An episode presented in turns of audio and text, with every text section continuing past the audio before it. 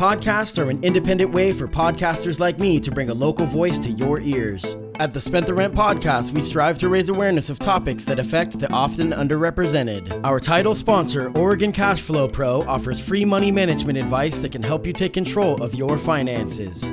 At OregonCashflowPro.com, you will find videos to guide you towards your goal of financial freedom. For more info, there will be a link in the show notes. The following podcast is available on all major streaming sites, Spotify, Apple Podcasts, and more. You can now listen to all previous episodes, donate to the podcast, and buy shirts directly from the Spent the Rent podcast at our newly designed official website, strpod.com. Today we are joined by three of the pod's most recognizable voices, James Barber, Blair Conrad, and Patrick Miller. We tackle a topic that has already been addressed ad nauseum, so it really needs no introduction. Coming up next on the Spent the Rant podcast, a panel discussion on Donald J. Trump and the impeachment inquiry.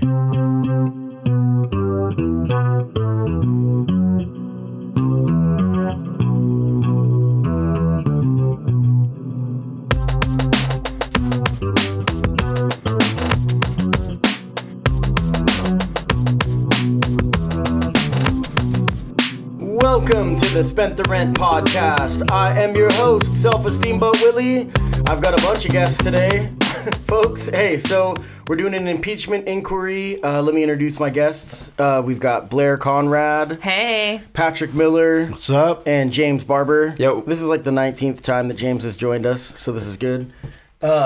So yeah, once we kind of got news of this, once Pelosi made it official, I got... Quickly, it took about 5 minutes. I sent each one of you guys an individual message, and I was like, what do you think about not this coming weekend, but the following weekend? We'll get together and we'll talk about this, and you guys all seemed on board, so here we are.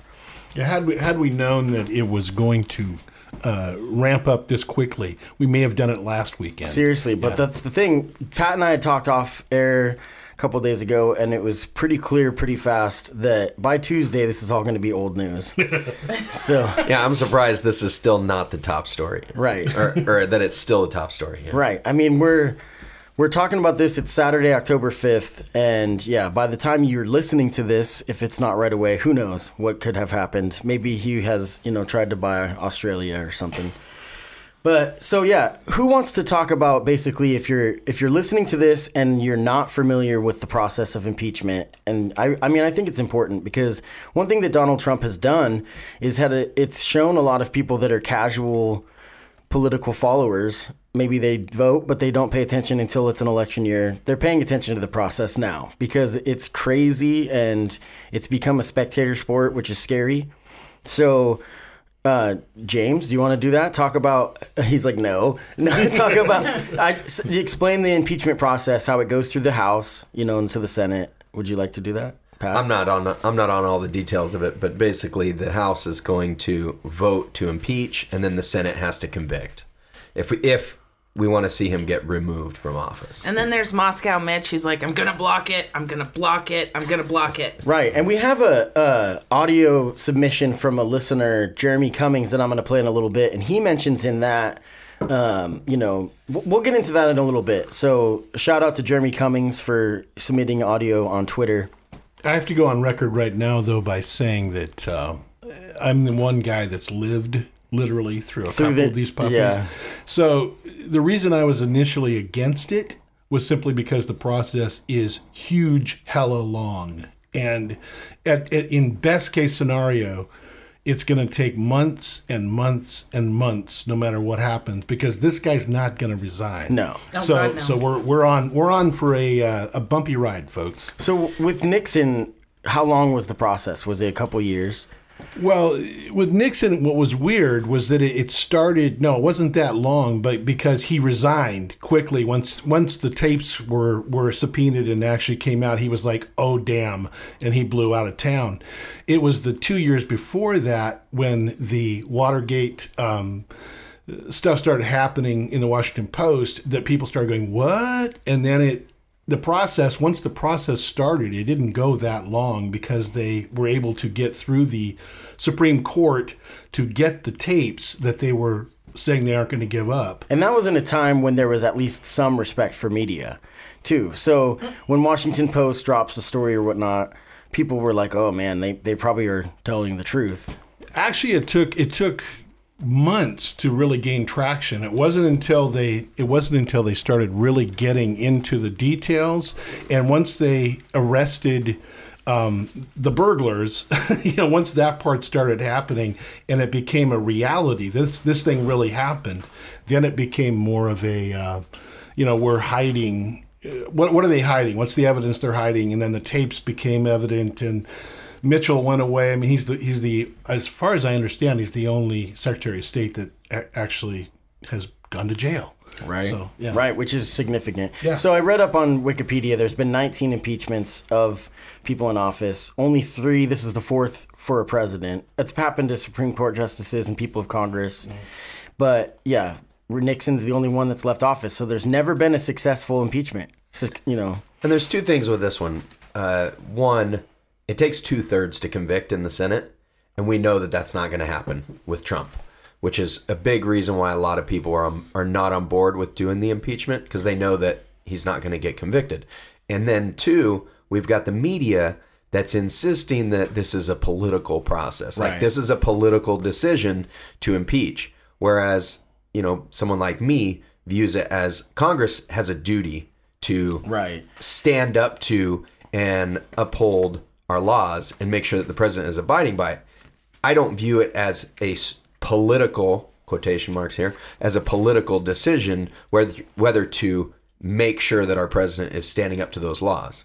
Right. And even some of the Republicans have said that. I can't remember who, Grassley? Is that his name? Well, Grassley was the first to come out, but yeah, I mean he's Romney saying, is that. I mean, there's a bunch of people now that are finally saying, look, let's let this thing play out, and they're really starting to balk against the already obstruction tactics by the White House and by actually Barr and the rest of the State Department. So yeah, it's going to get juicy, and we're going to find out that...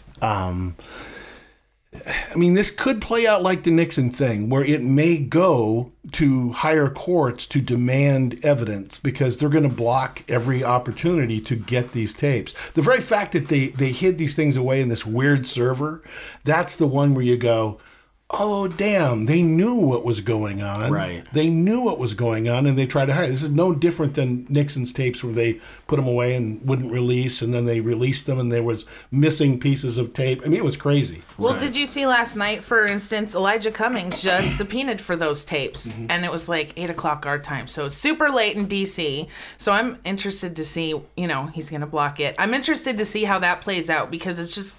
block after block. The executive order thing yesterday, too, really pissed me off. That was... Oh, we can talk about that in a bit, about basically trying to stop Medicare for All, which is disgusting. But, so, before we go too far off base, James, you had mentioned the political ramifications, or the talk of political ramifications. Now, what point does it become a political ramification for the Republicans if they don't support it? Because in 2020, there's going to be, again, like the support of Trump with the 30% or whatever you want to call it. There's going to be those people that are... That's what people asked me, not to get too off point, but people asked me when I was telling them about this, that I was going to do this episode, and they were like, do you have a Trump supporter? I'm like, what's the point? They would literally say everything he's doing is fine and that it's a hoax. So there we go. That's their opinion. So there's no need to hear from them, and there's no negotiating with them. So all of us are here with differing views inside of the Democratic Party, and we're going to get to Blair in a minute. She calls herself a recovering Republican. And so I really do believe that the 3 or 4 of us have slightly differing views. I think, James, you're pretty locked in with Bernie. That's a given, and you'll support the candidate, correct? Depending, I guess, too early to say. I don't make those decisions prior to the primary, and that's fair. That's actually I've learned that because of 2016 with what happened. Like, that was disgusting. Right. And I've seen the way that you've handled the responses that people will be like, oh, my God, Warren's a warmonger. And we're not really going to get into this. Is more about Trump than the primary. But I respect that fully, that you haven't made that decision yet. I'd like to say that I am truly almost apolitical at this point when it comes to parties. I blew out of the Democratic Party after, well, twice really. The first time was after we won in 2008, had a supermajority, and then watched our own party demolish what was a far better health care program. That's when I said, okay, whoa, something's wrong here. I got yanked back in with Bernie, and was an ardent supporter of Bernie, but then watched firsthand what the DNC did, including jimmying information we were getting on the van project when we were out doing door-to-door canvassing. And I'll stand by that, and anybody wants to you know, bring it up or talk about it at some point. No, that was out and out, you know, manipulation of the campaign. So I blew out again. At this point, I can literally say I'm disgusted with both parties and what I am as an American citizen that wants answers. That's right. Where I am. And it's an inept thing. I mean, a lot of the complaints that people have about the Democratic Party and handling of impeachment is that they're inept. It's like, why did it come to this? For people inside the Democratic Party or on the left, they're complaining, like, why did it take this long? Like, why haven't you started already? And this kind of leads to answering your question when we started out, which was how soon before the Republicans start viewing this and backing away from it. And I don't know that that's going to happen because, one, you have a pretty inept Democratic Party who doesn't know how to respond to the Republican messaging. And the Republicans basically control the messaging, and they have for decades, ever since the what is that thing called? Where they got away with the truth in media. Yeah, fair use. I mean, that was being in broadcasting. I watched it happen twice.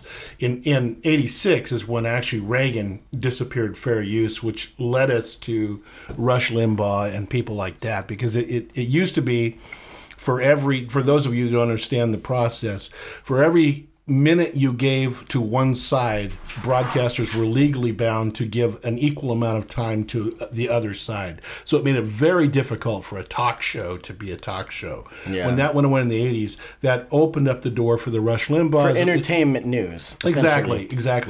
Where it really went off the rails was during the Clinton administration, and that was after the capitulation for the infamous Monica situation. He had to go with anything that happened. So it ushered in the Gingrich Klan, the Iraq Liberation Act. I mean, there's so many things that got deregulated at that point, but the biggest deregulation was broadcasting. Right. Multiple ownership, broadcasting, being able to send Rush or anybody else out across hundreds of thousands of airwaves that before were regulated down to a very tight number. Right, and then you get tribalism, where you get people that only subscribe to one type of media. I mean, I personally am a big fan of like the Young Turks, and I watch it religiously pretty much. But that being said, I do watch other media to see how things are being reported. Like, I don't watch the news for the information. Yeah. I watch it to see the twist, see the spin. And then you get people, I talk about my dad a lot on the podcast, and he's somebody that's like, these goddamn liberals. And I'm like, they're human beings, Dad. They just have a difference in opinion on strategy. You know, I mean, that's the thing. Well, and it's the Republicans have streamlined their messaging. So they get their talking points every single day, and it goes out to all of those conservative media sources. And they stay on brand. You know, so they muddy up every single issue. Whatever comes out, they've got a message for it. They've got a way to spin it to where their folks will believe it. And basically the data says the first thing that you hear about a subject, you tend to give it more weight. Right. And so as long as they know that their folks are hearing their talking points first, they don't have to worry about them going away. Right. So Blair, so you have I don't know if you came up with the phrase or if I joked about it, the recovering Republican. I'm recovering from a lot of things. But yeah, the Republican Party's the big one. So, I mean, what was it primarily that made you consider yourself to be a Republican? Because you were registered Republican for your entire life. Yeah, right? 18 years. So my family is fiscally conservative. So that's the main base for our Republicanism. But yeah, I was kind of like a really lackadaisical political fan for a really long time because I was on a lot of drugs and not paying attention to anything else. So anyways, I pull myself out of this, you know, homeless living under a bridge situation, and I start paying attention to the news. And of course, at this time, Trump's been president for like 6 months, or no, he's been president. He was inaugurated like the first month I got sober. And I was like, okay, maybe he'll do the business thing and maybe pull us out of, and then I was like, wait, I should pay attention to this. So I'm going to mention my father. He voted for Trump. I didn't vote in the 2016 election because of obvious reasons. Anyways, the Helsinki summit, that was it for me. He totally threw our DOJ and FBI under the bus, agrees with this fucking KGB, ex-KGB agent. Just, I couldn't do it. So anyways, that was the turning point for me. So that was the breaking point. That was it. I do want to say, and it's great because when you mention, like, not to cut you off. Oh, it's fine. It's great though, when you mention, like, your state, when you were struggling with drugs and whatnot, your vote counts as much as my vote or the next person's vote. And what I'm getting at is that there's people across this country that have differing, you know, situations that they're facing. And I'm not saying you weren't qualified to make a decision.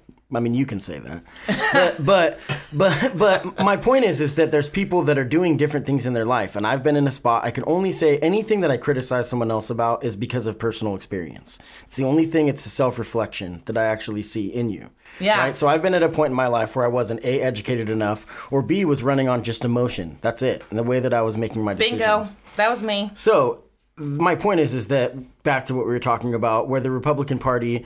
And both sides, essentially, the way the media is driving with entertainment media is they're getting us to make decisions based primarily on emotion, not based on good strategy or effectiveness. And that's part of the effect of the dominant Republican talking points across the airwaves is because it gives people who are barely paying attention right. the sense that they know enough in order to vote responsibly. Right. Well, and to your point, James, about Democrats being bad at this, what they have done since the Gingrich crew, but really in the last 8 years, is they have been able to whittle this down to team chants. Basically, it's a team sport, it's tribalism, it's a religion, whatever you want to call it.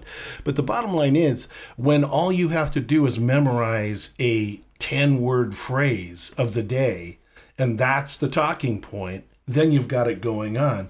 Democrats by nature are so fragmented because of all their special interests that we all, you know, it's like we can't seem to say, okay, let's just do this, then we'll come back to the special interest that you're involved in. It's no, it's this and this and this, and they're carping at each other and destroying each other.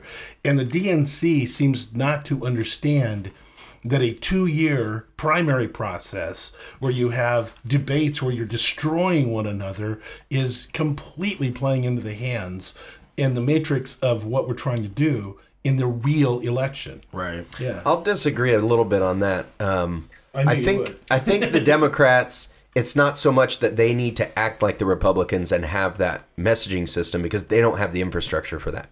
What the Democrats have failed at is they haven't realized how a coalition functions, basically.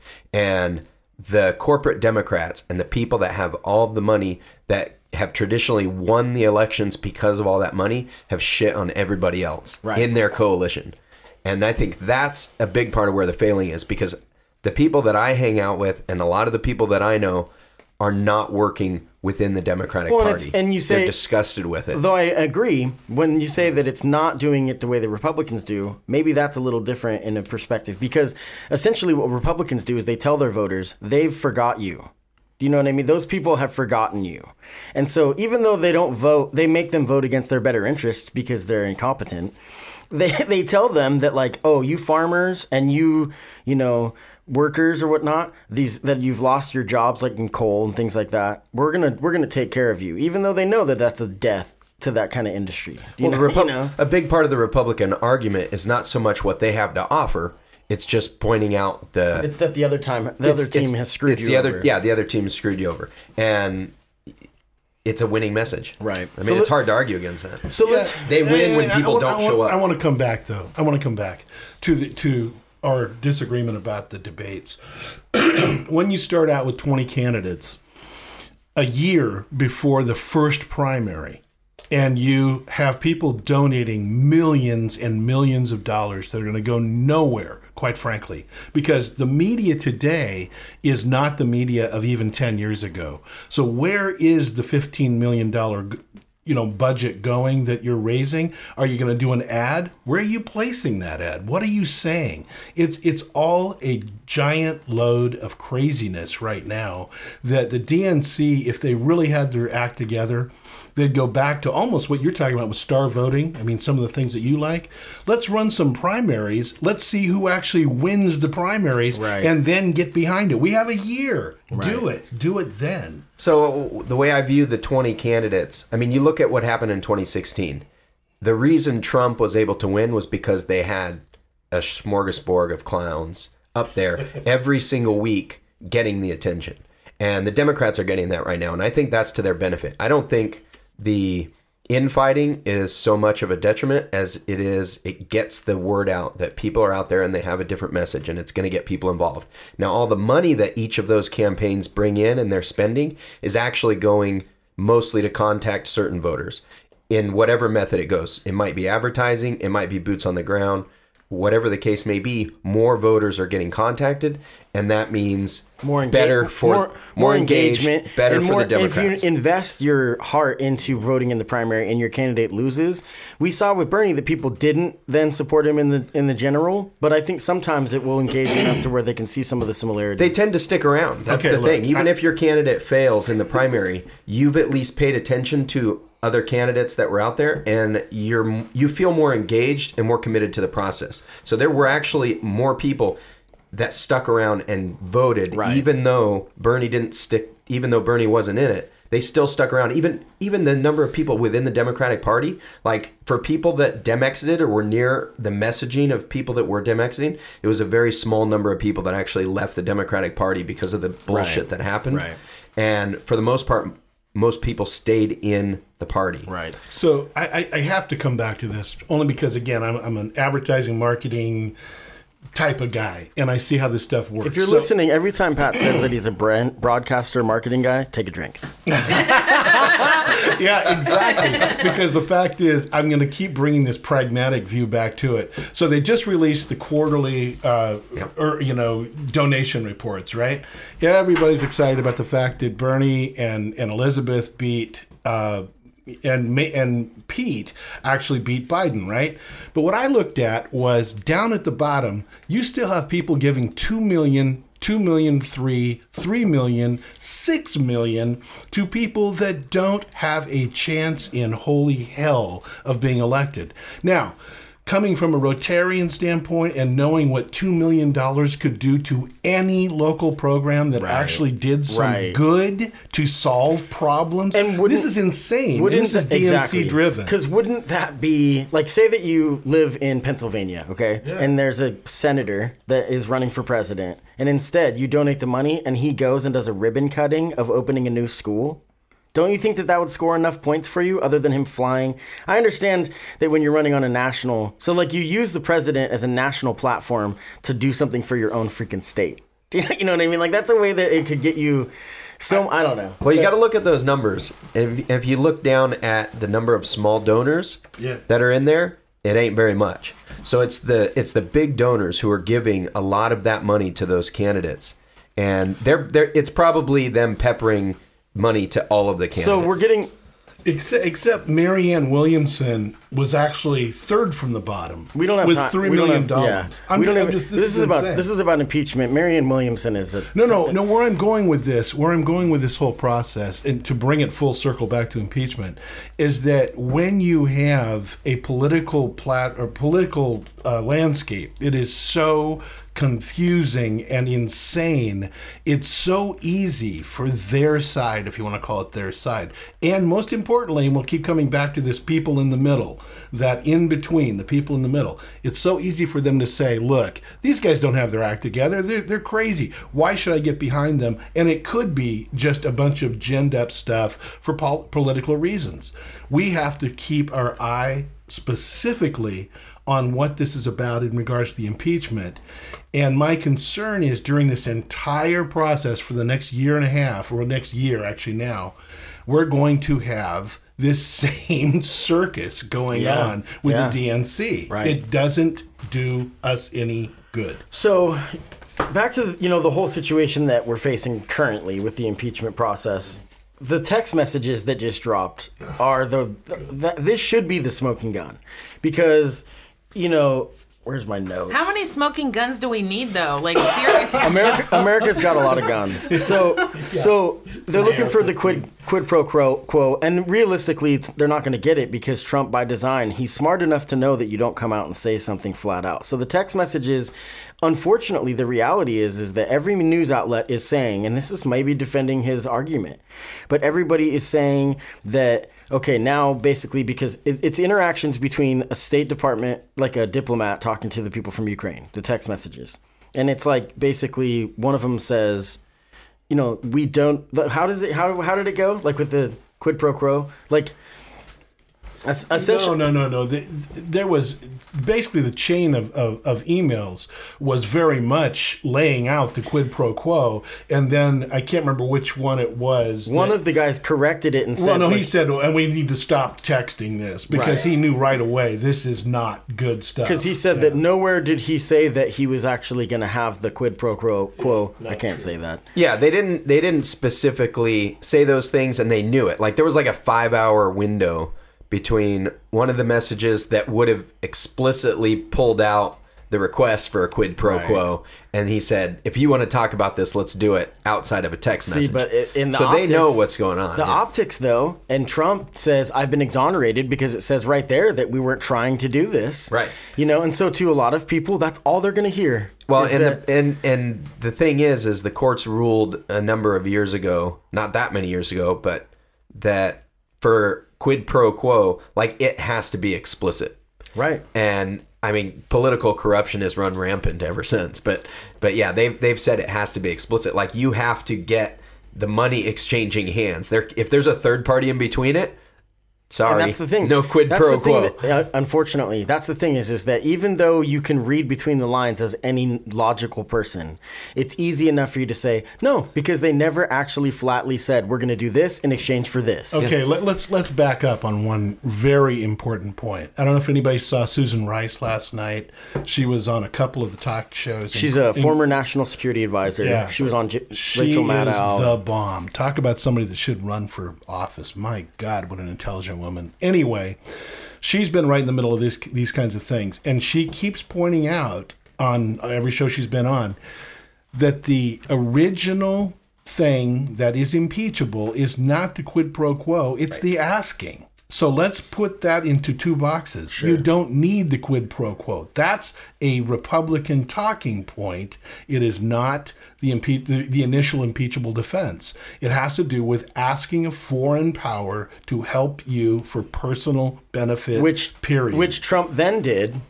Has been on the lawn with China, which is, and I watched that episode because you had told me to in the second run on Rachel Maddow, and that she had talked about, and this is the first time on the podcast I've quoted Rachel Maddow, but she had talked about how a year ago, maybe 2 years ago, Hillary Clinton was on her show, and she had said, what would it look like if a Democrat incited China to then work on the 2020 election? And just came and did it behind the scenes and said, China, we need you to investigate Trump to make him look bad so that we can use that in our election. The Republicans would shit their pants, right? They would. I mean, that was exactly what Hillary said, shit their pants. Yeah, no, we also need to be clear about where the issue lies here, because I think the media distorts where the problem is. It's not the quid pro quo that's the problem. It's the personal benefit. Yes. And it's a campaign finance violation. Right. In the, where that happens. It's not just corruption. It's not just asking for something, because I don't know if you guys all saw Biden's video that surfaced. It's a C-SPAN video. The headline is, and the written remarks with it is garbage because it wasn't written by C-SPAN. But it was basically Biden. That. Yeah, it was basically Biden saying, you know, I told Ukraine you're not getting the money if you don't fire the prosecutor. And it looks really bad if you think that the messaging behind what Trump did was wrong, was asking Ukraine to do that, and not that it was for a personal reason. Yeah, because, I mean, the huge difference there is that he was working by orders of the White House and the State Department to uproot the kind of craziness that was going on in Ukraine at that point. We were trying to help Ukraine.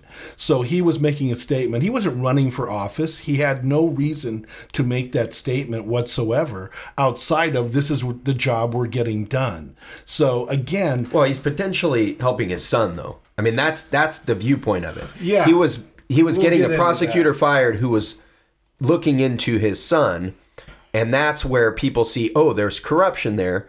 And yeah, he came out in public and he says it like, you know that it's there. So if people think that the reason Trump is getting impeached is because of something similar to that, that's where the problem lies. Right. Because they're going to say, well, Biden got away with it. And this is where the Republican messaging is going. That's why they're so focused on what happened with Hunter and them, because they're going to muddy those waters and the general public is going to tune out, and they're just going to say, "Oh, this is a political issue." And like that's Trump's exactly kids it. Are any better? Well, exactly. But that's the thing is, we dance back and forth between the actual crime committed and then the political ramifications, because it's been shown repeatedly. Because we're literally talking about this one issue that Trump has done now with two. Because if you add what he said about China on the South Lawn, literally, like if China, we need you to look into it as well, which is insanity that he did it in the open, which was in my notes.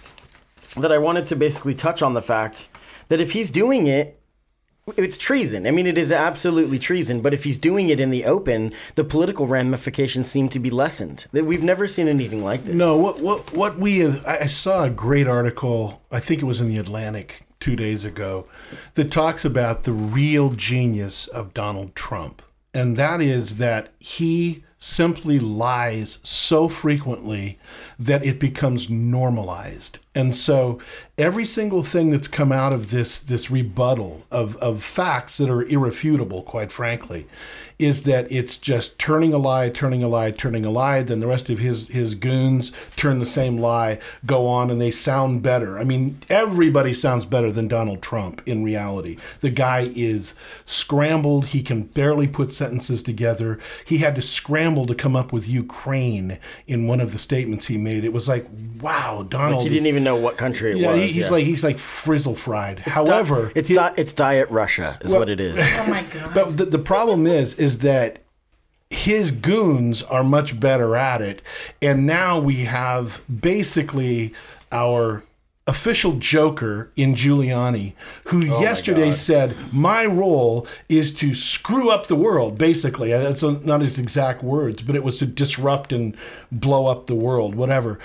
This is so clear to anybody that steps back and forgets about politics and just says, what in God's name is going on over there? And now we have heads of state all around the world saying, what in God's name is going on over there? Right. Well, there's this thing that really pisses me off as, I'm a housewife, I'm a stay-at-home mom right now, and watching all of this chaos ensue, all I can think is, why is it okay for a world leader who has access to all of the resources in the whole entire world to do whatever the fuck they want to? Why does he get to do whatever the fuck he wants? Why isn't anybody holding him accountable? It's the Republican media machine. Exactly. They back up every single lie that he says. Like it's ridiculous. You're a Republican and you only digest Fox News and conservative radio, you don't believe that he lies as much as he has. Alex Jones was frequent when I was working with my grandfather, so that is so true. I can attest to that, being a victim of that. What is it? The emoluments clause? Yes. Where I mean, essentially, this is ironic because with Trump, what you've seen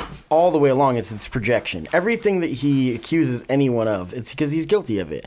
Like I had mentioned earlier about personal accountability. If I'm calling someone else out, that's because I know that I have done that in my own. Like I can. It's not me being a dick.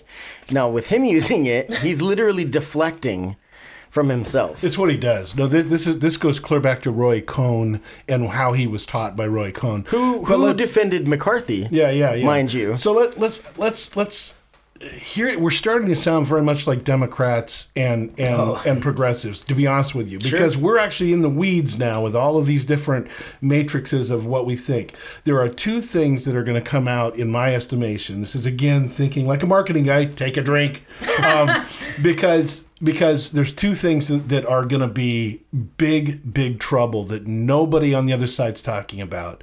Volcker is the guy. Volcker came out and absolutely laid out a clear and uncertain track to how this happened, why it happened, and the fact that it's illegal. And I'm guessing there's loads of things that he did behind doors that we don't know about that will come out. Oh, yeah. Well, so, it will or will not. The second one are these text messages, because the chain is very specific. It is under the behest of the White House and the State Department that they're doing this. And the one guy says, I'm out of breath. I'm so excited. Now, the one guy says, are you sure we should be holding this stuff hostage? I mean, this support hostage? Are you sure? Right. I mean, that was way before the guy said, oh, let's take this off the roll. I'm sorry, but that stuff is now evidence. It's right. Big time. So I wanted to... Go ahead, James. It's clear that Trump was doing this for his personal benefit. And going back to the emoluments clause that you mentioned, like, I think Trump should have been impeached shortly after he got into office because of the emoluments clause. Right. Yeah. And that's really where I think the Democrats need to focus, because this is just more reinforcement of him using the office for political purposes, in political gain or right. personal gain in any way that he can. It's literally just... And the more that they look into his contacts with every other heads of state, I think they're going to find more and more of that. Right. It's not that he's twisting their arm. I mean, all presidents will communicate with other heads of state and coerce them into doing what they want. Sure. Right? How many do it for personal gain? That's where the problem is. Exactly, because a president is going to do that for the benefit of the American people. And he's clearly been serving in office to make himself and his family richer. I mean, almost everything he's done has been to that end. 100%. My belief, and again, this is a prognostication, and we'll see. This is worth another $20 bet. My belief is that when this thing is over, when this election is over, and he will lose, I do believe he's going to lose, the Southern District of New York has been sitting on boatloads. Oh yeah, he will be tried. Of issues. He will be tried. His family's going to go down.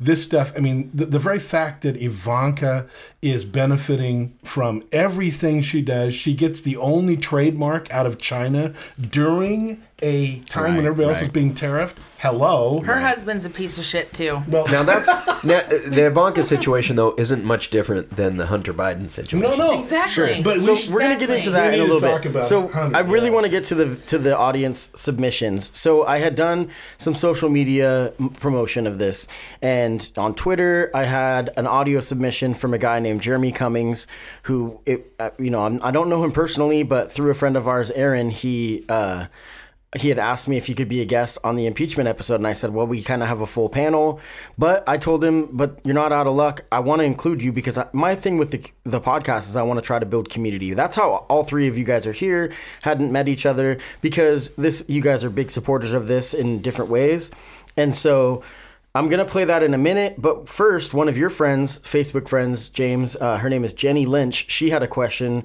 It's more of a statement, but what could be done, what law could be made to prevent presidents from pardoning the past presidents? Because with Nixon, Gerald Ford took over because the vice president had to step down as well, Spiro Agnew, correct? Yes.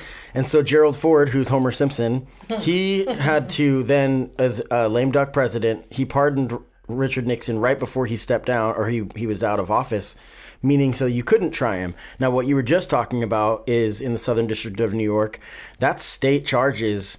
That has nothing to do, it's not the law corrupt chance that you're going to see from the Colt 45. Mm-hmm. It's the fact that he actually broke the law repeatedly, and he's going to be held accountable, not for political reasons, but because it's against he's ripping off. More importantly, the rest of his family is going to go down, and the foundation and everything else. I mean, this is the kind of thing that the average Trump supporter, the 33%, just turns a blind eye to. To him, it's just great business. This is just smart business. And it sucks because the long-term repercussions of this, I mean, fortunately, and this is going to be a harsh-sounding statement, but the dinosaurs will die, in that the baby boomer generation will die. I mean, I hate to say it because you're part of it. Why are you looking at me when you say that? I'm really offended right now. But that demographic, my father included, who I love to death, despite our differences, we can forget about it and be respectful because we have a bigger relationship than just politics, surprisingly. But, that generation will die off, and the youth has a much different attitude, but that's a whole different issue. So the technical answer to Jenny's question would be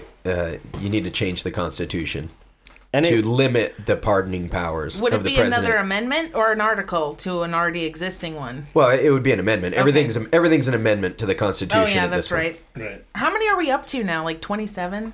No, I mean, there's only one that matters, and it's the second 25. Yeah, no, there's not enough. Not literally at this point, the only one that matters is number 2. I gotta make a joke about my dad, the Trump supporter. When I left the party, he's like, "It took you that long?" It's like, "Yeah, sorry." He's like, "Stop drinking the Kool-Aid." So Jeremy Cummings, this is kind of a long clip, and I think he did a good job. We're gonna touch on it, and you know, he's just he's an audience member, found us through Twitter. You know, I think it's really neat that he did this. This is the first time we've had this done, and I'm going to have in the liner notes or the show notes, I'll put a way that you can submit different things for topics in the future, and I'll make that more accessible for people. But I'm going to go ahead and play this. So this is Jeremy Cummings. Hello, my name is Jeremy Cummings. I'm an entrepreneur and a musician, and I've been registered as an independent since the day I could vote. And I want to lay out a few reasons why I think impeaching President Trump is a bad idea. First reason is that if Donald Trump is impeached, Mike Pence will be president. I don't think people remember that. And Mike Pence is dangerous because he's going to restructure the legal system to make America a theocracy and enforce Christian values through law and policing. Nobody wants that, and nobody's talking about how impeaching Donald Trump is making Mike Pence president. So that's the first reason. The second is that I think it's just a really weak case that they have for impeachment.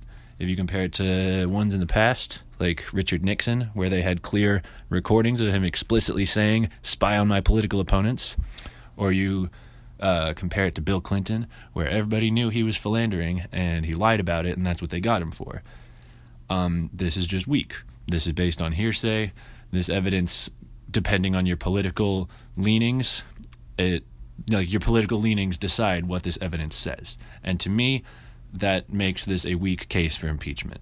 And if the Democrats are going to move forward with it, I think it's going to backfire and delegitimize them further in the eyes of many American people.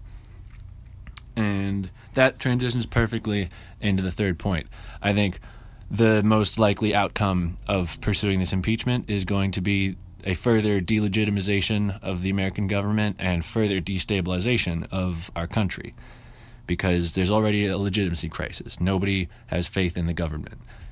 Nobody, in particular right now, I am losing faith in the Democratic Party because they're doing all this ridiculous stuff rather than pursuing meaningful legislation while they have a majority in the House. And I think they could do a lot more to fight against inequality, corruption, and climate change, against other things. I think they could do much better than impeachment to fight for those goals. And so there's the legitimacy crisis, and then also the stability crisis. Because people are complaining about the country being divided and everyone fighting with each other. But despite that, the Democrats are doing basically nothing to restabilize this country and reunify us. They're only pouring fuel on the fire. They're only saying ridiculous, sometimes clearly false stuff to attack the Republicans and attack the president. And I did not vote for Donald Trump in 2016, and I'm not going to vote for Donald Trump in 2020. But I also do not think he should be impeached for all these reasons I just said. I love America, and I want America to last a long time. And I think an impeachment right now is going to be bad for America's longevity and everyone's well-being. I just want us to survive in longevity and prosperity, and I think impeachment right now will take us the opposite direction. So there it is. Thank you for including me in your show. So before we pick apart and unpack all of the message that Jeremy left, I want to thank him for submitting it. And yes, the one downside of him not being present is that a lot of the stuff's going to get picked apart. Jeremy, we appreciate you, and your input is valid, you know. But we're going to start with Pence, and with the Pence situation, you know, he's actually not in the clear himself yet. So when Jeremy gave me this audio clip, it was a week ago.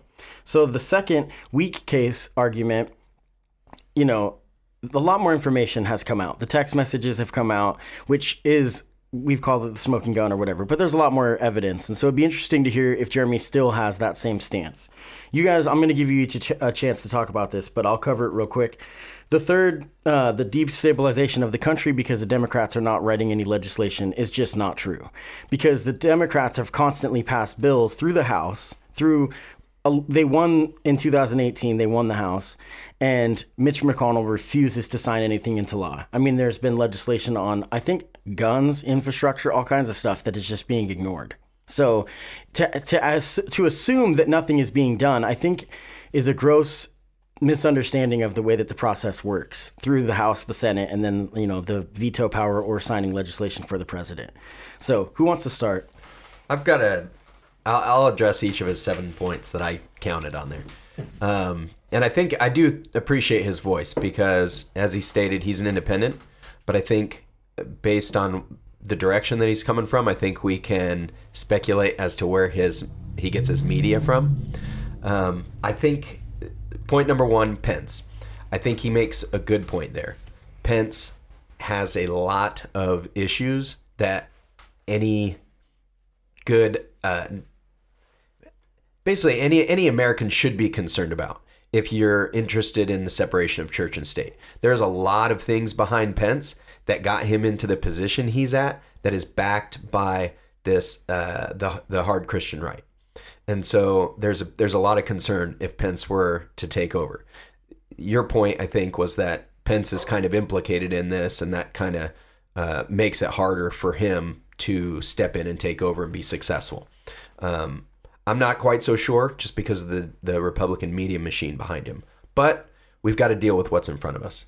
You know, we don't ignore what Trump has done and what he's doing because we're afraid of the person behind him. We got to deal with each person as they come. That's always what I thought stop with that argument. Right? Yeah, it doesn't stop us from having to make that case for impeachment. Number two, he claims there's a weak case for impeachment. I think there's been a strong case for impeachment months after Trump took office. Right, like weak case in this situation because there's a plethora. Right, and this is where I think his media consumption is what betrays his point of view. If you only hear, or if you spend any amount of time listening to the conservative media, you might buy into the argument that this is a weak case of impeachment because they're going to narrowly focus on directly what's in front of them right now and not the whole case that's been built up with all of the crap that keeps continuing to build and build and build. Let's give this kid a break, too. As Patrick said, in the last week, everything's changed. Exactly. Because when he submitted this, it was really hooking on a couple of minor points. Trump himself has gone out of his way to make this far more clear. Right. So, and I'd say it's only changed in regards to this particular issue as far as building the case for impeachment. I think there's been a case for a long time. I agree. Although that's been in the minority as far as Congress. It's also not the actual articles that they're bringing forward. So, yes, we all agree the guy's a scumbucket and he's done all kinds of things, but in this case, the articles of impeachment will likely be hinging on this exact point that's happened over the last 2 weeks. Yeah. So number three, he says that this delegitimizes Democrats. I disagree there. I think the Democrats sitting on their hands and allowing all of this crap to happen throughout Trump's term so far has been what delegitimizes them. Exactly. Their leadership has been feckless, and this is finally them standing up. And what we will see is the Democrats actually finding relief in them finally standing up. And you're going to see, we saw a blue wave in 2018. That wasn't because of the exceptional leadership of the Democrats, in my opinion. I think people were just so fed up with what they saw with Trump. And now what they're seeing is if the Democrats do make an effort, you're going to see the Democrats stand up and help support those leaders. I mean, there are some Justice Democrats in 2018 that shined. But yeah, that's a different story. We could be. But again, you know, the most help we're going to get is actually going to come from fence-sitting or people that have moral compasses on the Republican side. Yes. What we've seen the last 2 days is some of these Republican senators and congressmen taking serious heat from their constituency of how can you just keep sitting quietly and not saying anything. That's important. That's been their real tactic in the last week, is just to remain silent. They're all on, they're all on vacation, quote unquote. But man, when everybody comes back, it's going to be very interesting. Right. And it's more than just the Republican side. It's all the people who generally don't pay much attention. And this is where the value of the impeachment process, actually getting into it, is because people are going to wake up. It's not just going to be, oh, I kind of hear this and I kind of hear that, and I don't pay enough attention, so I'm just going to tune it out as political rhetoric. When we have an actual investigation and things are coming out, those are the people that are going to actually hear what's going on, and hopefully they're going to pay attention and it'll affect their voting. It'll be really nice to see him go down for his crimes, because I'm sick of seeing people with money not getting convicted of anything. The law not applying to people who have money is really getting to me. You must have really enjoyed the last two jail sentences for the people that got their kids into college. And, I can't wait to see Lori Loughlin, because if the matrix for sentencing happens, she's going to be in there for 40 years. Good luck with that. Yeah. Right. So his point number 4 delegitimizes the government. We've been on that track for a long time. Yeah, right. Yeah. Really everything. We've got an undermining of our media. We've got an undermining of our government. I mean, basically, and I've talked about this on the podcast, people don't have trust in their media. They don't have trust in their politicians. They don't have trust in the police. They don't have trust in their military. They don't have trust in almost everything that undergirds our whole society. Bingo. So that's already been happening. So that's not changing by removing a president. Correct. That is destroying our democracy. Correct. Like dismantling every day the fiber of trust in our government. Because for a lot of the people in this country, so this is the thing, it's like we can have differing views, but do the people that, so there was a lot of people that hated Obama, right? And I don't want it to be a false equivalence with Trump. It's not fair. But that being said, when does it become, like, one of the reasons I didn't support Hillary was because so many people hated her. Like, when does it become a point where we all can agree, like, this guy's a decent guy? You know, Bernie Sanders, one of the things in 2016 is people like my father were like, Bernie isn't, he's got some different views, different strategies I may not agree with, but he's a good guy. That's the kind of people we need in office. You might not agree with their strategy and you'll roll your eyes until it fucking benefits you, like Medicare for All will. But until we actually elect people that we can unify and agree that they're decent human beings, we're fucked. Well, yeah, it's just, behind Bernie, it's just that he's honest. I mean, he gets people's respect because They may not agree with him, but they know that he's speaking his own truth. And he's so consistent. I think with Obama, the numbers were so small on how many people thought that his character was weak. Look at what John McCain said about him. Now, with Trump, anyone that can look you in the eyes and say that he's a good person is lying to themselves. Okay, again, we're stating the obvious. I think in this situation, the very fact that many of us, in fact, myself last night when I was watching Susan Rice, she said the difference between this administration and 8 years of Obama is that he was a decent man, a good family man, an honest man. And I literally got a lump in my throat of thinking back, man, do I miss that concept. Just to remind people of it, I went to Costco a while ago and I grabbed a stack of Michelle Obama's books. And I went up to anyone with a camouflage hat. And I put it in their cart. Are you serious? Oh, yeah.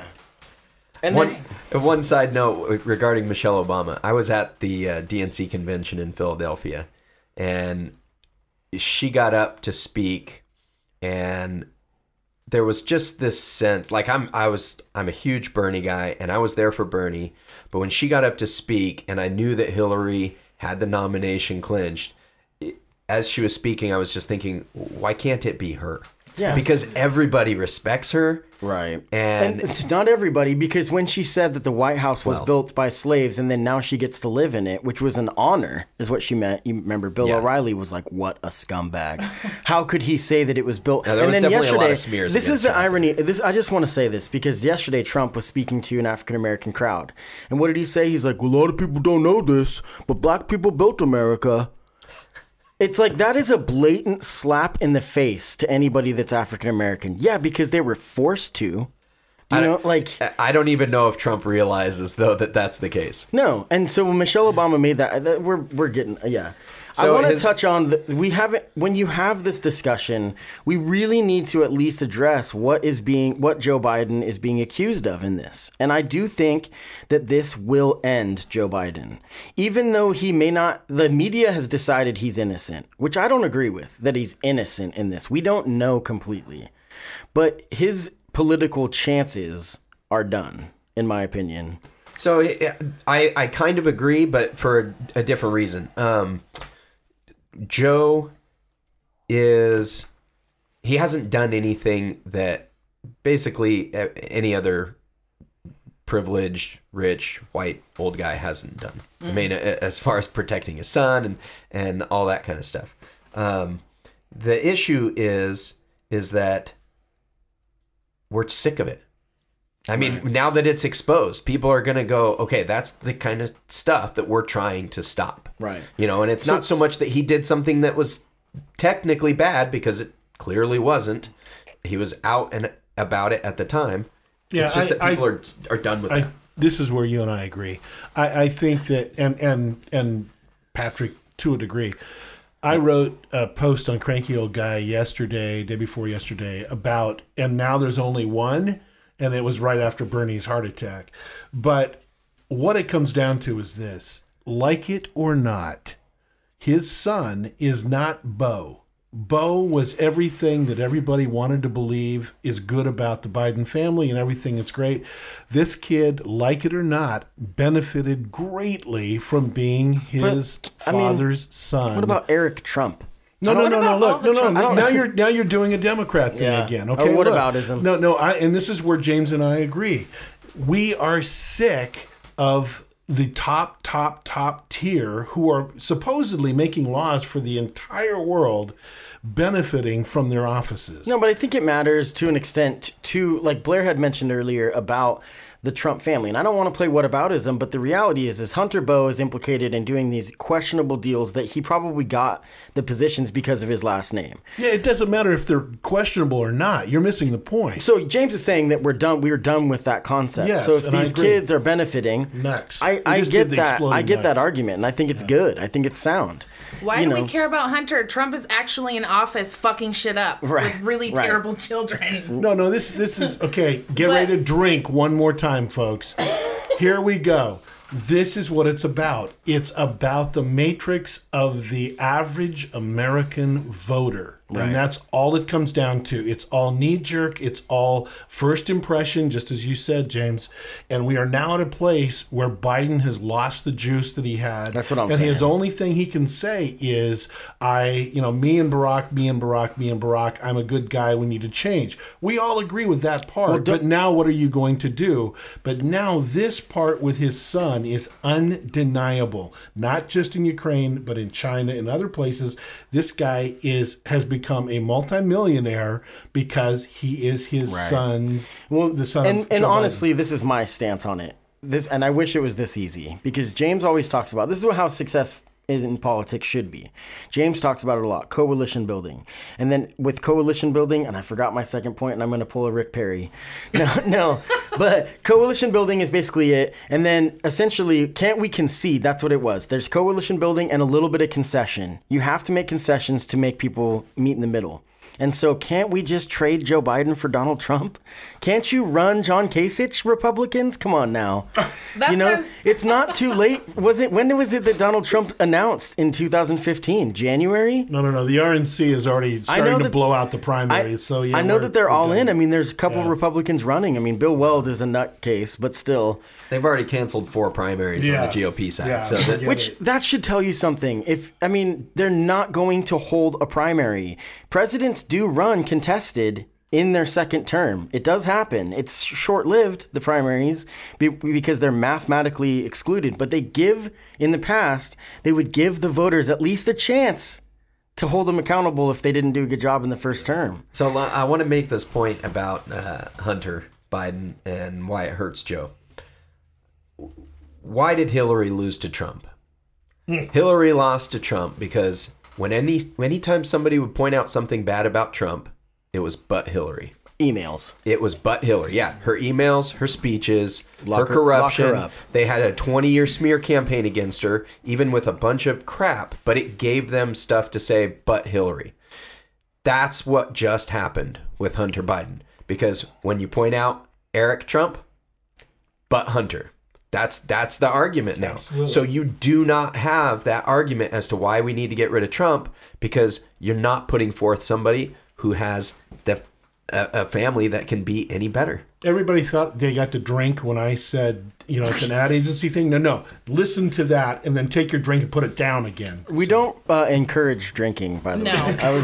My big thing with Biden that scares the shit out of me is with this next election and all the stuff that's going down with Trump right now is the party floppers are going to vote for him because he's so close to what they already are going for as far as, you know, talking points, etc. Yeah. I've lost my train of thought. You're good. You're good. Something about that side of the room. There's like a vortex. Everybody's losing their train of thought. So it's the magnetic waves. Yeah, it's all. No, good. But seriously, party floppers going to Biden. That's what scares the shit out of me, because those people are the ones that go to the. I don't think he's going to be there. I think Iowa. You know, we've gone this long without mentioning Elizabeth Warren, but she will be the next president. So let's go ahead Look. I'm going to go back to what we said the last time we talked, and I'm going to stand by this. The only poll that matters right now is the first three primaries. Right. And it's Iowa, Nevada. And Bernie won Nevada. It doesn't matter what he did. Yet, okay, that's the point. This is where we are right now. And the reason that I'm not on for Bernie is there's two reasons that we can get into later on. Because I see you're giving me dagger eyes. I'm jumping ahead. But the bottom line is that when these primaries happen, we will see what's really going on. These polls, the sample sizes are so small. They're ridiculous, but they're news. And that's what it's all about. Right. They're news. And they don't report. That's the news even, is about omission. Even the fundraising bit. It's such a crock of hooey, because the bottom line is it doesn't really matter at this point. You can't do anything to move that needle until maybe December, mid-December, late December. There's no specific media. There's no, you know, you're saying it's boots on the ground and those kinds of things. That makes a difference. But let's not forget that, in fact, Donald Trump won that election in the last 3 weeks of the cycle, because Hillary went on to do a coronation celebration in Philadelphia with Beyonce, while our good buddy Mark ran that campaign hardcore using social media in the last 3 weeks in the 5 states that she had lost or come close to losing to Bernie, and she lost the election in those 5 states. And Jim Comey coming out, you know, I was literally filling out my ballot and watching the news when he said that he was opening the investigation into Hillary. And I like I had mentioned before, I know Jim Comey opening that up was terrible. So then I sealed the envelope, put it in the mail, and then 2 or 3 days later, they're like, never mind. We're gonna forget about that. But people didn't hear that second part. I mean, Jim Comey was just another.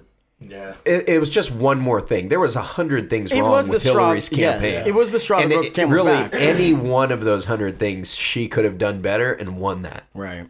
That's really what it comes down to. Brad Parscale. I'm going to keep saying that name until people actually pay attention. He's the guy that ran that last 3 weeks particularly well, using all of Facebook's folks at his disposal, and Hillary had the exact same option and did not take it. Well, social media with Brad Parscale and Russia. I mean, absolutely. No, however you want to look at it, the bottom line is there was a ton of people sitting on the fence in those 5 states. A ton. So to wrap it up, I want to mention this, because go ahead. It was more than just those 3 weeks. The Trump campaign, actually, there was a lot of brilliance to it. They made a concerted effort to tamp down the Black American turnout. And they did that way before those 3 weeks in social media. They actually hired Black people to get out there and get into the communities. And some of them were Bernie people. Mm-hmm. I mean, they basically flipped the guy that was driving around in a bus doing it was this big huge bus with like Blacks for Bernie, and the guy was cool. We met him, and because of the DNC stuff, they turned to that guy. Mm-hmm. And they convinced him that Trump was going to be the guy to help him, and he went around in all these major Black areas And he just convinced people, look, don't vote for Hillary.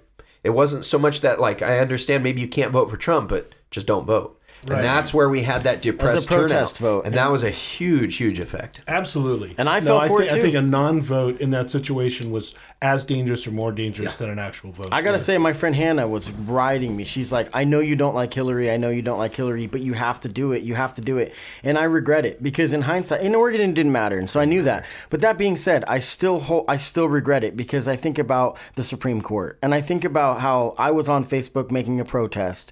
And essentially, it's something I learned. Because there is progress is slow. And this is the lesson that we learned from that election. We're not trying to reiterate the 2016. It's going to be painful till the day we die, which for Pat is a lot sooner than the other ones. But so ageist. And you guys are Bernie supporters. You're an ageist. We didn't get a chance to talk about 20 years younger than Bernie. Yeah. So we didn't get a chance to talk about Bernie's health. We wish him well. I am worried about the ramifications that it's going to have on the campaign because to a lot of people that might be the nail in the coffin. Do you guys know the difference between a heart attack and a cardiac arrest? I mean, he had a heart attack. He had a heart attack. Do you guys know the difference? Oh, yeah.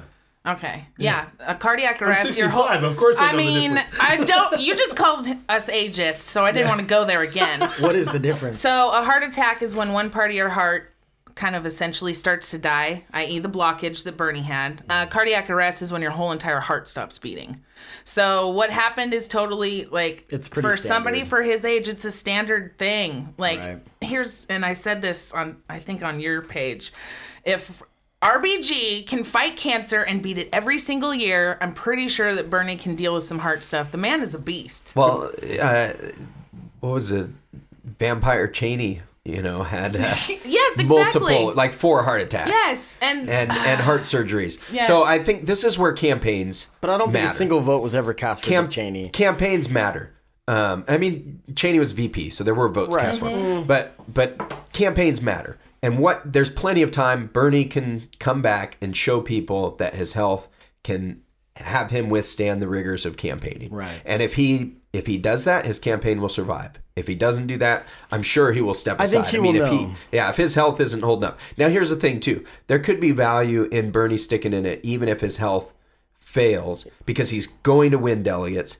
And he's going to be able to give them to Elizabeth Warren when the time comes. Right. Because you know that he knows Biden is the worst option for going up against Trump and for enacting any progressive legislation. So I want people to know, even if you see Bernie sticking around and it doesn't look like he has what it takes to win, there is a reason for that. Last time, he stuck around till the convention because he got concessions on the platform. He dictated a lot of the platform, and that was his goal at that point. That was his goal. He continued to campaign on that platform. That's why I think almost he could almost be more successful not winning long term because of the fact that if he wins, he gets demonized. If he doesn't win the election in 2020, his legacy will continue on past his life. I'm just going to say this as the oldest person in the room. Being president takes an incredible amount of energy, and you see it. Even Trump is finally letting his hair go gray a little bit. But you see these guys age before your eyes, and there's a reason for it. Every single day, they start with a briefing that would kill most of us. Well, Trump doesn't do that. Well, yeah. Exactly. Okay, we're all down there. But here's where we are. My concern with Bernie is that the next... And I agree with you that we'll see where this plays out, James. I think the next year is going to be extremely important for Bernie in regards to him proving that he's around. But it's one more thing he has to talk about now, and so it's one of those things that's gonna take a step away from his campaign, no matter how you look at it. Your point about being able to give his votes to Warren is valid, and as far as I'm concerned, they're almost the same candidate in regards to much of Warren's stuff is coming from Bernie. I mean, a lot of her belief structure is coming from Bernie. Whatever the case is, those two are going to be at the top of the heap. The rest of this stuff is silly. And I don't think Biden has a chance in hell. And he may, if you look at the way Biden does things, drop out fast. He may drop out sometime. I sure hope so. Well, he may drop out. I'm going to say we'll double down on our $20 bet. But I think it's going to be sometime in May. I've already won that bet. I don't know why I would. Sometime in May. sometime in there. Yeah, because he'll drop out. I mean, it took him a long time to even step into it. Yeah. But I've just got to push back a little bit to the comment that they're almost the same. They are not. I saw your eyes roll. Yeah, they are not almost the same. If you are somebody who tends to believe what a politician says on their face, then I can understand how you might think that they're almost the same. But when you look at track records, it's not there. So Elizabeth Warren, she just came out with a proposal to raise Social Security, $200 a month for folks. Okay, Bernie has had a bill to raise Social Security like 4 times over the last 6 years. Elizabeth Warren didn't co-sponsor any of those. This happens repeatedly with things that she has come out for in support in her campaign, which great. I mean, we want people to do that, and I don't have any problem with that. The issue is she didn't co-sponsor Bernie's bills on these same exact things from the last few years. And why didn't she do that? So it's great that she wants to be the progressive voice and carry that mantle, and she has a really good shot of doing it and winning. But I just don't trust her as my number one choice like I trust Bernie on all of those issues, and that's why. And again, that's your opinion and your right, certainly, particularly at this stage in the game. You have to go with who you really believe in. However, it's this exact kind of dicing and slicing that is really hurting the Democratic Party and the whole Democratic process. I would rather see those two stand on stage together during a debate and say, we agree on 85 to 90% of what we're chance. Saying. No, we'll see. You know, we'll have that chance because I don't know. I mean, you remember how Hillary and Bernie essentially for the about 75% of the primary, how they ran their campaign where they weren't, slinging mud on each other and whatnot. And it got a little ugly towards the end. But the reality is they were trying to be unified. Remember when he was like, well, I had enough of a goddamn emails or whatever he said. The Hillary and Obama primary was way worse than the Hillary-Bernie one. Yeah. But the thing is the slicing and dicing, that's what the primaries are for. Right. So I have no issues with that. It's a vote. That's my point. This is why I keep coming back to this. How many more debates do we need? It's not important at this point. Let's go to the voting. Right. There's one on Thursday. And make it happen. There's one on Thursday, and I can't remember what they're talking about. And I tuned out of the last one, but we got to wrap it up because we're already past the hour. It's not this Thursday. Is it? It's the next one after that. The 15th. So is it the following Thursday? Yeah. I don't know what day it is. We're not that close to the 15th yet. Regardless, it's 10 days from now, so it's still right around the corner, and it's still the 253 candidates. And, Pete Buttigieg will come in on his scooter. And I actually really like Pete Buttigieg, but he'd be a great vice president. But anyways, we're going to get out of here. So if I want to give you guys at least a chance to give some closing thoughts. I'm done. I have nothing left. But... If you'd like, this is your chance to give a closing thought. Sure. I guess I'll start, and then they can refute everything I say. This is the way it's going to work here. I'm being teamed up on. They're ageists. No. The bottom line is this. What we were here to talk about is the impeachment process. I was not a fan of impeachment until I was. Let's put it that way. This last 10 days, and specifically the last 5 days, has made this a very clear agenda. As James said, they have to do this. It's the responsible thing of Congress to do what they need to do. It's not going to change anything, unfortunately, in regards to him leaving office. He's going to be there right to the end. He's not going anywhere. It's going to take the process takes so long. We will be through the general election before it ever resolves itself. However, I like the fact it keeps him on his heels, and that's where we need to keep Donald Trump, is on his heels. We haven't seen him completely lose it like he has been doing the last week and a half, and particularly the last 4 days. He's completely starting to show everything that he really is, and those people in the middle, which again I'm going to keep coming back to, the really important voters, not the 33 on one side and the 33 on the other side, but the people in the middle, those folks are going to decide the election, and they're seeing Donald Trump for who he is. It only helps the Democratic primaries become more important than ever before. The last part that I will say, and we'll keep coming back to this, is that I think as we get closer and closer and closer to actual elections that matter, the real polls that matter, we're going to start seeing that there is a very quick winnowing of all of these candidates, and it's going to come down to two or three people, and I don't believe that Joe Biden's going to be one of them. I believe that by the time this thing is done, Biden's going to be out of it, and it's likely going to be Bernie, and it's going to be Elizabeth Warren, and probably Pete Buttigieg, maybe Harris as the VP candidates, because that's what they're running for at this point. And I'm fine with that, because here's the good news: anybody on that slate is infinitely better than what we have right now, and that's the reality. Is that a lot of the division, though? I admire a lot of the candidates that are in the 20. You know, even in some ways, Marianne Williamson. We joke about it, but in the debate process, why I think that I've watched them, because I follow this stuff pretty closely. But I think she has made some of the best points, and so a lot of the candidates, every single election where there's an incumbent of the opposite party, you know, the people that run the 20 candidates, they call it the clown car. It's the same thing over and over again, you know? So, I honestly think that sometimes having the differing voices is good. And like James always talks about coalition building, by the end of it, you have to, you know, you guys are saying the same thing. Yeah, the differing voices are good. We just have to remember that being able to make some salient points doesn't make you presidential. Sure. And that's true.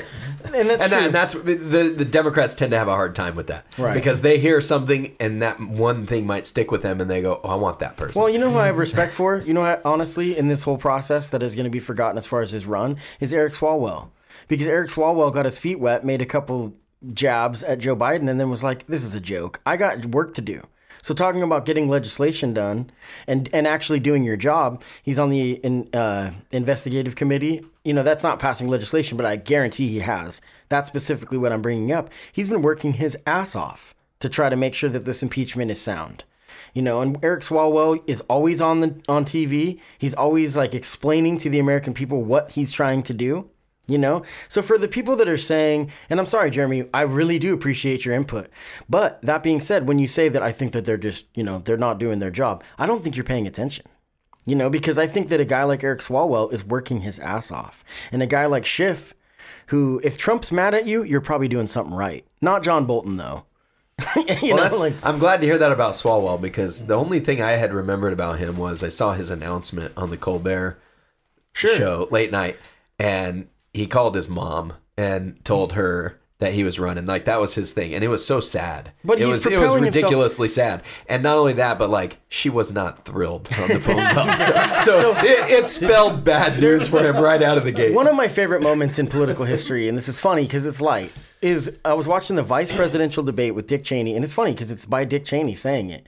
But Dick Cheney and Joseph Lieberman. And Joseph Lieberman said, my wife, you know, we talked, and she didn't really want me to be on the vice president ticket. And she probably doesn't want me to win. And Dick Cheney looked at him and said, well, Joe, I'm going to do my best to make sure that happens for you.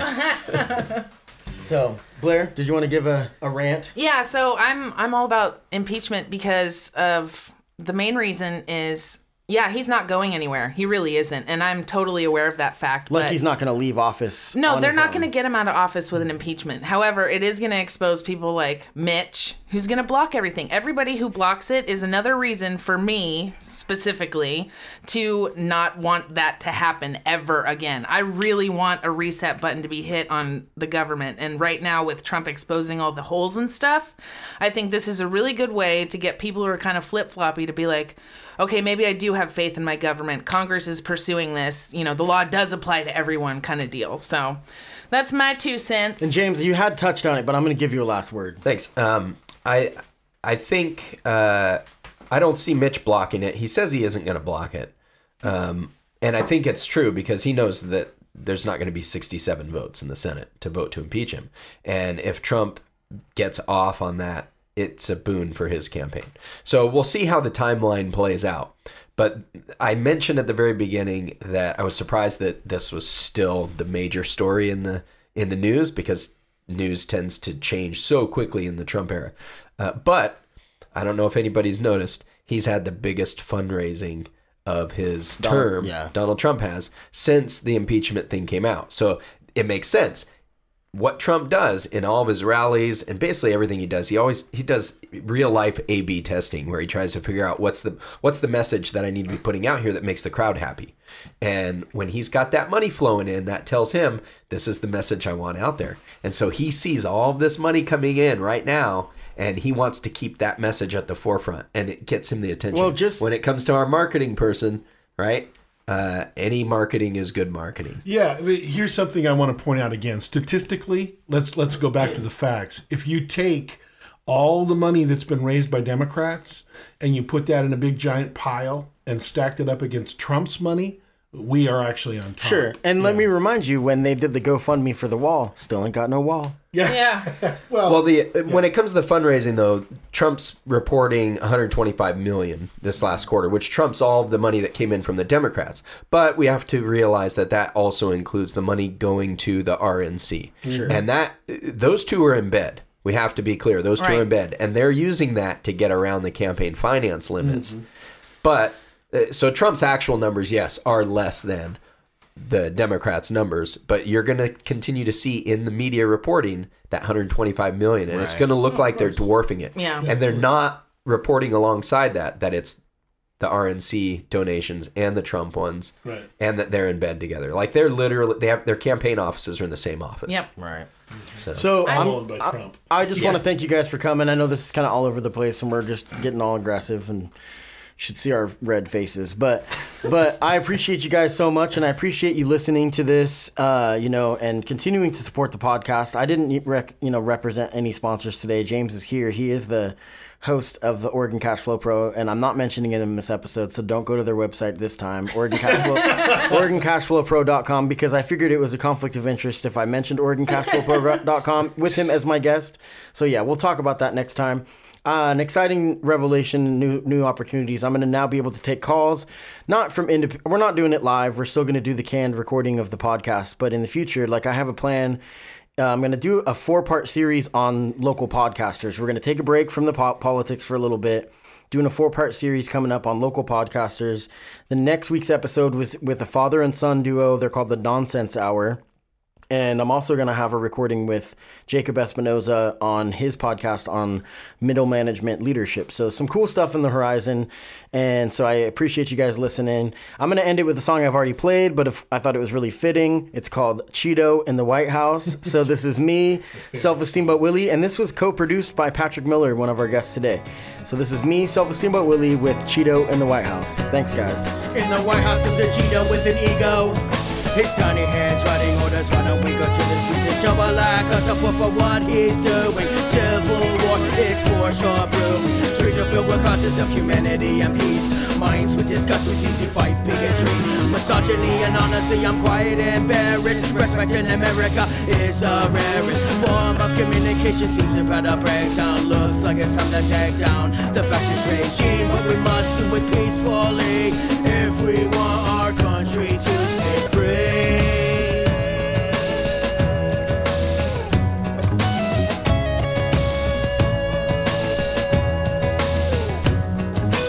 Martial law, internment camps, conversations outside skateboard ramp. Back is the feeling of the 80s skater punk. We picked up America later in the funk. It seems we're in a battle with the ethics of survival of the fittest. For slavery of the hypocrites, I get it. It's a true test of character, it's painful to watch. Like an electric parasite on the host, turn up a notch. Attempt to test your patience, but we can't afford to distance other nations.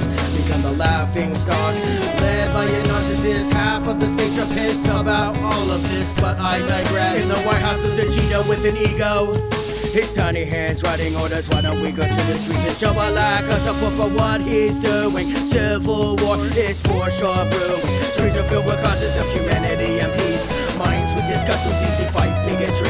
Misogyny and honestly, I'm quite embarrassed. Respect in America is the rarest form of communication. Seems to have had a breakdown. Looks like it's time to take down the fascist regime, but we must do it peacefully if we want our country to stay free.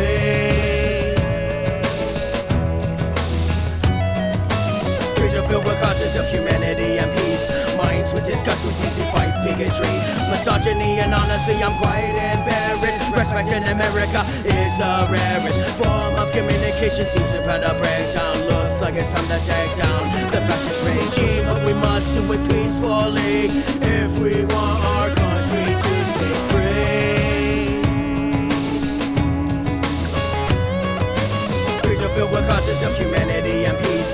Minds with disgust, we use to fight bigotry, misogyny, and honestly I'm quite embarrassed. Respecting America is the rarest form of communication. Seems we've had a breakdown. Looks like it's time to take down the fascist regime, but we must do it peacefully if we want our country to stay.